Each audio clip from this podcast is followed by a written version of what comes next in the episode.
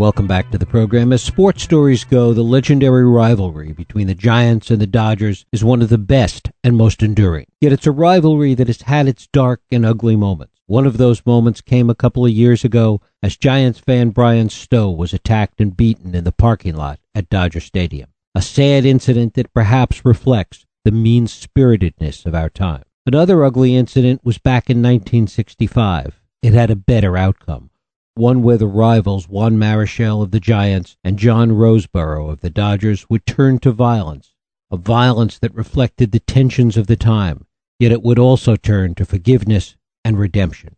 That's the story that my guest John Rosengren tells in The Fight of Their Lives. John Rosengren is an award winning author of eight books, including Hank Greenberg, The Hero of Heroes, and it is my pleasure to welcome John Rosengren back to this program to talk about the fight of their lives how Juan Marichal and John Roseboro turned baseball's ugliest brawl into a story of forgiveness and redemption. John, thanks so much for joining us. Well, you're welcome, Jeff. Thanks for having me. Nice it's good. to be back. It's good to have you here. Let's talk a little bit about the context of the time. This incident that we're going to talk about happened in August of 1965. Talk a little bit about the state of baseball, the state of the world at that point, particularly as it relates to the Giants and the Dodgers.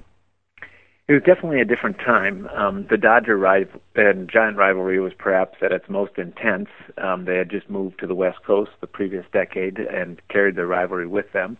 Some thought it might uh, diminish when it got out to California, but actually the nature of the two cities, San Francisco and Los Angeles, being so different, um, it seemed to intensify the rivalry. Those games were games the players never forgot. In '65, the two teams were locked in a tight pennant race, and uh, fateful day when Marichal and Roseboro had their fight was the fourth game of a four-day series with Marichal and Koufax um, uh, in a marquee matchup. But backing up a little bit to look at uh, society at a, as a whole, you know, the 60s were obviously a turbulent time with uh, civil rights movement and the protests of, over Vietnam and people just challenging the status quo. And for Juan Marichal, a Dominican, he had a special interest to be uh, nervous and worried and anxious that summer because there was a civil war being fought in his home, uh, the, the Dominican Republic. President Johnson of the United States had sent over 20,000 U.S. troops down there, and Marichal was watching on the evening news the violence in the streets of Santo Domingo, nervous about his family's safety. They uh, didn't have a phone on the family farm, and so he'd write a letter, take a week to get there. It took another week to get back, obviously in the days before email. And so he was so worried about his family's safety, he was physically ill. Um, Willie Mays, his teammate, said Marichal was so distraught he shouldn't be playing baseball that summer. John Roseboro, a black man living in South Central LA, was also on edge. He, from Dodger Stadium, he and his teammates watched uh, Watts riots the week before and could see the smoke from the burning buildings um, while they were playing baseball. Mar- uh, Roseboro asked himself, you know, why are we playing baseball at a time like this? There are more important things. He wanted to do what he could. He managed to hire a bus to get some kids out of that neighborhood to come down to Dodger Stadium for a game. But he was very on edge, and uh, one night the protesters uh, were going to be marching down the road in front of his house, and he sat out on the front stoop with a gun. He was a gun collector to protect his house. He was that, you know, nervous. Turns out they took a different route, but that's how personal the Watts riots had been for John Roseboro. And so both these men were on edge, afflicted by the upheaval in society at the time, and those tensions spilled out onto the ball field that fateful afternoon. Right. And the racial tensions in Los Angeles were reflected in some ways within the racial tensions on the team, on the Dodgers themselves. Yeah, the Dodgers had um, obviously been the first team to integrate when Jackie Robinson joined them in 1947, and they had a, a large contingent of African American players like Maury Wills and Jim Gilliam and, and John Roseboro, and yet they um, they bonded pretty well, and and the tensions. When Roseboro went to other teams later, he said that there were higher, or there there were more racial tensions, say on the Minnesota Twins or on the Washington Senators, and that the Dodgers seemed to coalesce or gel pretty well. It was the Giants who really had the racial tensions. There was a group of Latinos like Marichal, Orlando Cepeda, the Alou brothers, and then there was the group of African Americans like Willie Mays and Willie McCovey, and then the white players, and they seemed to be a little more segregated in the clubhouse, and to the point where Alvin Dark, the manager, um, had banned Spanish from being spoken, which is just absurd. When you tell two brothers they can't speak their native language; they have to speak a foreign language. Um, but it was part of that uh, ignorance, I think, in society that caused us or people to fear what was different. And uh, you know, there were players who said when they're speaking Spanish, we think they're talking about us. Well, that's absurd too, but that's how it played out. And it's got to the point where Alvin Dark made the, his famous comment in 1964. He's the manager of the Giants, and the Giants were slumping that year. He said, "You just can't get Negroes and Latins to care about the game as much and to play as hard as white players." it was just crazy, but it reflected the attitudes of the times, the prejudice against African Americans and dark-skinned Latinos. Talk a little bit about this game on August 22nd, 1965. Marichal was pitching, Roseboro was catching. Right, uh, obviously for different teams, but there was um, a lot of tension that had been brewing throughout the season, and then in the previous three games of that four-game series, there'd been tension between the two teams. At one point, Marichal had yelled at Roseboro from the dugout, and Roseboro had sent a message back to him through a, a couple different means, saying, "If you don't shut your trap, I'm going to get you." Well, uh, in that game on Sunday, August 22nd, um, Marichal had knocked down two Dodger batters. Sandy Koufax had thrown a ball well over Willie Mays' head to send a message. The umpire had warned both teams, hey, any more brushbacks and the pitchers ejected. Marichal came to bat in the bottom of the third inning. Uh, Rose, or they knew that the baseball's code called for Koufax to put Marichal in the dirt with an inside pitch, but because they didn't want Koufax to get ejected, Roseboro said, "Let me take care of it." He called for an inside pitch, deliberately dropped the ball, took a step inside, and threw the ball back to the mound, right past Marichal's face. Marichal said it went so close it nicked his ear. Marichal was understandably stunned. I mean, this could have killed him. You know, a guy throwing a ball from three feet away at, at the back of his head. So he turns, and then he sees Roseboro coming out of his crouch. This man who's threatened him already in his full catcher's gear, who's got a reputation for being one of the toughest guys in baseball. And Marichal, understandably, is frightened. He takes a step back and swings his bat down in self-defense. Now, it doesn't in any way excuse Marichal from hitting Roseboro in the head with his bat. Nobody should do that. I mean, every mother will tell you, don't hit him with your bat. But it helps us understand, I think, the fear that Marichal felt in that moment and how he acted impulsively um, to protect himself. Um, and as a result, we brought the bat down. Uh, fortunately, he didn't catch Roseboro squarely in the head. It was a grazing blow, but it was enough to um, give him a slight concussion and, and open a two-inch gash and touch off a 15-minute brawl. And of course, uh, caused an incident that stayed with these two men forever. Talk a little bit about the brawl, the way the other players came into it. They immediately jumped in. I mean, Koufax came off the mound. He was probably the closest because Roseboro and Marichal sort of moved out toward the mound in front of home plate. And Koufax came in, but he was afraid of the bat uh, that Marichal was swinging and, and didn't want to get hit himself. Um, the third base coach came in. Uh, Tito Fuentes, who was on deck for the Giants, came running in. He had a bat in his hand, but I think it was more he just forgot to drop it rather than he didn't use it as a weapon or anything, and eventually he did drop it. Um, the the players rushed in off the benches. They came in from the field. Lou Johnson came sprinting in from the outfield, and they they all kind of dived into it. The main concern was getting the bat from Marichal or getting Marichal calmed down. Roseboro landed one good punch, but it was you know Marichal with his bat, and finally Shag Crawford was able to kind of work his way behind him and grab him. Shag Crawford, the home plate ump, and he pulled Marichal down. But then uh, there were guys jumping on Marichal, trying to get him, and Marichal was kicking his spikes. And finally, Willie Mays grabbed Roseboro and pulled him away so the trainer could tend to the cut on Roseboro's head. Roseboro took uh, got the the blood uh, cleared off for a moment, but then dashed back to get at Marichal again, and then Preston Gomez, the Dodgers' uh, third base coach, got him and and pulled them away. But it was went on for 14, 15 minutes with guys, you know, uh, first trying to break it up and then trying to, uh, you know, get swings in and, and just being, um, I think, really caught up in the moment and uh, angry and scared and, and bewildered. Like Shag Crawford, the umpire said he couldn't believe it. He said, "Did that just happen? Did I just see a guy hit another guy in the head with a bat? It was so unheard of." Um, but I think, you know, there too, it, it reflected that that summer of fury, that the times and just the craziness of those days. How did the brawl finally come to an end? Well, they got Roseboro off the field, got Marichal off the field, and things kind of dissipated. And the police then ringed the stadium or the in, infield, um, like you might see these days between innings. They were standing, you know, all throughout the field because the the big fear was that there was going to be a riot with the mob coming out of the stands. Um, and they managed to, to finish the game. But Koufax was so rattled, he ended up giving up a home run to Willie Mays, which uh, proved to be the, the difference and won the game for the Giants. Talk a little bit about how the league viewed this and, and what ultimately the punishment was, and it was far less than a lot of people wanted. Right. There were many people who thought Marichal should be banned from baseball, that, you know, this sort of thing was completely inexcusable. Then, of course, there were some Giants fans who who went so far as to say, well, the Dodgers had it coming. They've been throwing at our batters all the time. Pointing to guys like Don Drysdale, who was famous for hitting batters. But um, President, the National League President Warren Giles, uh, obviously was concerned about this.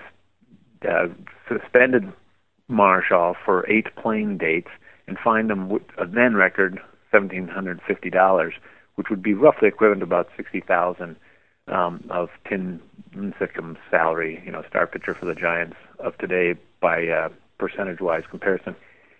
But the the big thing was the suspension because Marichal had been having a great year and he was on pace to win the Cy Young Award. And to have him out of the lineup, the Giants faltered a bit. The uh, Dodgers also faltered at the time, but uh, Sandy Koufax came on very strong at the end of the season. And when Marichal came back, he wasn't quite the same pitcher that year. And uh, the Diet Dodgers ended up overtaking the Giants and winning the pennant, and of course going on to win the '65 World Series. So some say that that suspension actually uh, cost the Dodgers the pennant. Talk a little bit about what happened over time to the relationship between Marichal and Roseboro. In the immediate aftermath, Marichal was, you know, um, instantly sorry and regretful for what he'd done, and it was completely uncharacteristic of Marichal. He was a devout man who uh, prayed the Psalms every morning. He wore a medallion of the Blessed Virgin, carried a picture of St. Anthony the Peacemaker in his pocket, went to Sunday Mass. Even when his team was on the road, he'd find a Catholic church where he could go to Mass. So Marichal, he was a competitor, but he was not a violent man, and, and he immediately regretted what he'd done, knew he'd done something wrong. He knew he'd been provoked, but he also knew, you know, wasn't okay what he'd done, and he, he felt enormously guilty, and it weighed heavily on him. Roseboro, on the other hand, was outraged, was not willing to admit his part in the incident, that, that he had provoked it, he um, said, you know, just give me 10 minutes alone in a room with Marichal. That should be his punishment. He actually sued Marichal for $110,000. Uh, years later, they settled for $7,500. But he, uh, it, the, the press, in particular in the photographs, portrayed with uh, Marichal is the villain and Roseboro the victim, with Mar- Marichal, you know, the bat raised above his head in the famous photo that many of your listeners have seen. And and Roseboro seemed to, to conform to that role of the victim. But with time, the guilt wore on uh, or worked on Roseboro as well. And when he wrote his autobiography in 1978, Glory Days with the Dodgers, he admitted his part in it. And he, he came flat out and said, "I provoked the incident by throwing the ball close to Marichal's face." And he said, "I was ready to tear him apart." So that opened the door for these two to um, reconcile. And uh, when D- Marichal became eligible for the Hall of Fame five years after retiring. In the first vote, he he didn't get in. He had the numbers to be a first ballot Hall of Famer, but he he didn't get in because his reputation or his reputation had been tarnished by this incident with Marichal. The second year, Marichal didn't get in. Still, it was trying to overcome the the bad rap against him because of having him having Club Mar- Roseboro. Well, he ended up calling Roseboro, who then was running a PR agency with his wife in Los Angeles. He said, Johnny, listen, I'm sorry. I apologize. I need your help. And Roseboro said, okay, I forgive you. Um, what can I do? Uh, Marichal asked Roseboro to lobby on his behalf. Roseboro did, which included going down to the Dominican to play in a golf tournament that Marichal organized. And uh, as a result, the next year, Roseboro got. Sorry, Marichal got elected to the Hall of Fame one of the first calls he made was to Roseboro, and he said, uh, "Johnny, I did it. I'm in." And uh, the two of them broke down and cried. It, so it was a very touching moment, uh, a meaningful moment for both of them. What was the broader impact on black and Latino relationships within baseball as a result of this?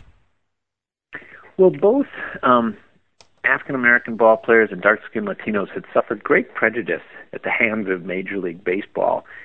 And uh, I think many people, kind of the untold story is of um, what dark skinned Latinos went through. I mean, Jackie Robinson's story has been well told and, and it's been well documented the way that African American players weren't allowed to stay at the same hotels or eat in the same restaurants, particularly in the South. Um, their wives had to sit in different sections. Well, dark skinned Latinos suffered all those indignities as well, in addition to being viewed as or criticized or derided as being and um, as stupid because many of them didn't speak English. Now they weren't stupid; they just didn't speak the second language. Um, also, coming from another country, it's hard to pick up on social cues and uh, nuances, and so um, you know sometimes they suffered with that too, the, ac- the um, acculturation into American society. But what happened was, and they got portrayed as sort of, they got a double whammy. They were discriminated against, uh, not just as dark-skinned uh, people, but as um, people who were viewed as, as stupid or ignorant. And it was a tough thing to overcome uh, for many of the players. And Minnie Minoso, who was the Jackie Robinson of dark-skinned Latinos, first to break into the big leagues after Robinson, said, um, you know, I, I just I had no choice but to just take it and smile. But uh, even though I was smiling on the outside, I was crying on the inside. Um, the event itself, the I don't I you know explored the Latino and, and uh, African American papers and did not see a great deal written about that, or I don't think it really necessarily affected relations between African Americans and Latinos, but it did. Um, or there were attempts by Major League Baseball to correct things um, though somewhat feeble until the 90s when they seemed to get serious about addressing issues of uh, race. But you know, Roseboro wanted to be a manager, but as an African American, uh, he was viewed as being you know not having the intellectual capabilities. Um, it wasn't until '75, of course, that Frank Robinson was the first African American hired to manage in the big leagues, but that was still a tough barrier to overcome. And um, Roseboro managed in the Dominican, ironically uh, or coincidentally, um, in uh, Marichal's uh, country, but he never had the chance to manage in the big leagues, even though many insiders said uh, he would have been a great manager given his smarts. Beyond the personal and racial issues, what was the impact of this incident in terms of baseball itself and how it would continue to look at these kinds of incidents, these kind of pushbacks? I think you know the the players condemned what had happened, um, but it didn't change the code. You know, of an eye for an eye or a brushback for a brushback pitch, an inside pitch for an inside pitch. The um, that persisted through the '60s, and players were out to protect their own and you know send messages that it's not okay to go after our guys. Um, but certainly, it was never uh, uh, acceptable in baseball's code to wield a bat against another player. So uh, that was you know widely condemned. Even uh, Marichal's own teammates, while they understood he was provoked, you know nobody on the Giants would say that was okay what he did. From your sense of it and your researching this, how is this incident with respect to people that care about baseball, people that look, at baseball? How is this incident perceived in hindsight? Well, when people just know part of the story, uh, when they don't know how the two men reconciled, they tend to still cast Marichal as the victim. Sorry, Marichal is the villain and Roseboro is the victim.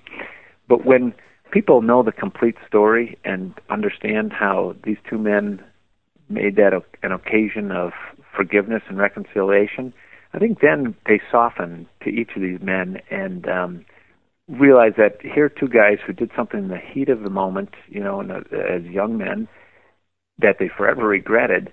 But instead of being stuck there in uh, forever enmeshed in that uh, mutual enmity, they were able to transcend that and become friends and uh, offer a model of redemption for the rest of us. And and you know, when I look at it in those terms, I think, um, wow, I'm inspired by that. That's that's very uh, noble and noteworthy for these two men. John Rosengren, the book is The Fight of Their Lives How Juan Marichal and John Roseboro Turned Baseball's Ugliest Brawl into a story of forgiveness and redemption. John, I thank you so much for spending time with us today. Well, you're welcome. Thank you, Jeff. I really appreciate your interest in the book. Thank you. We'll take a break. I'll be right back.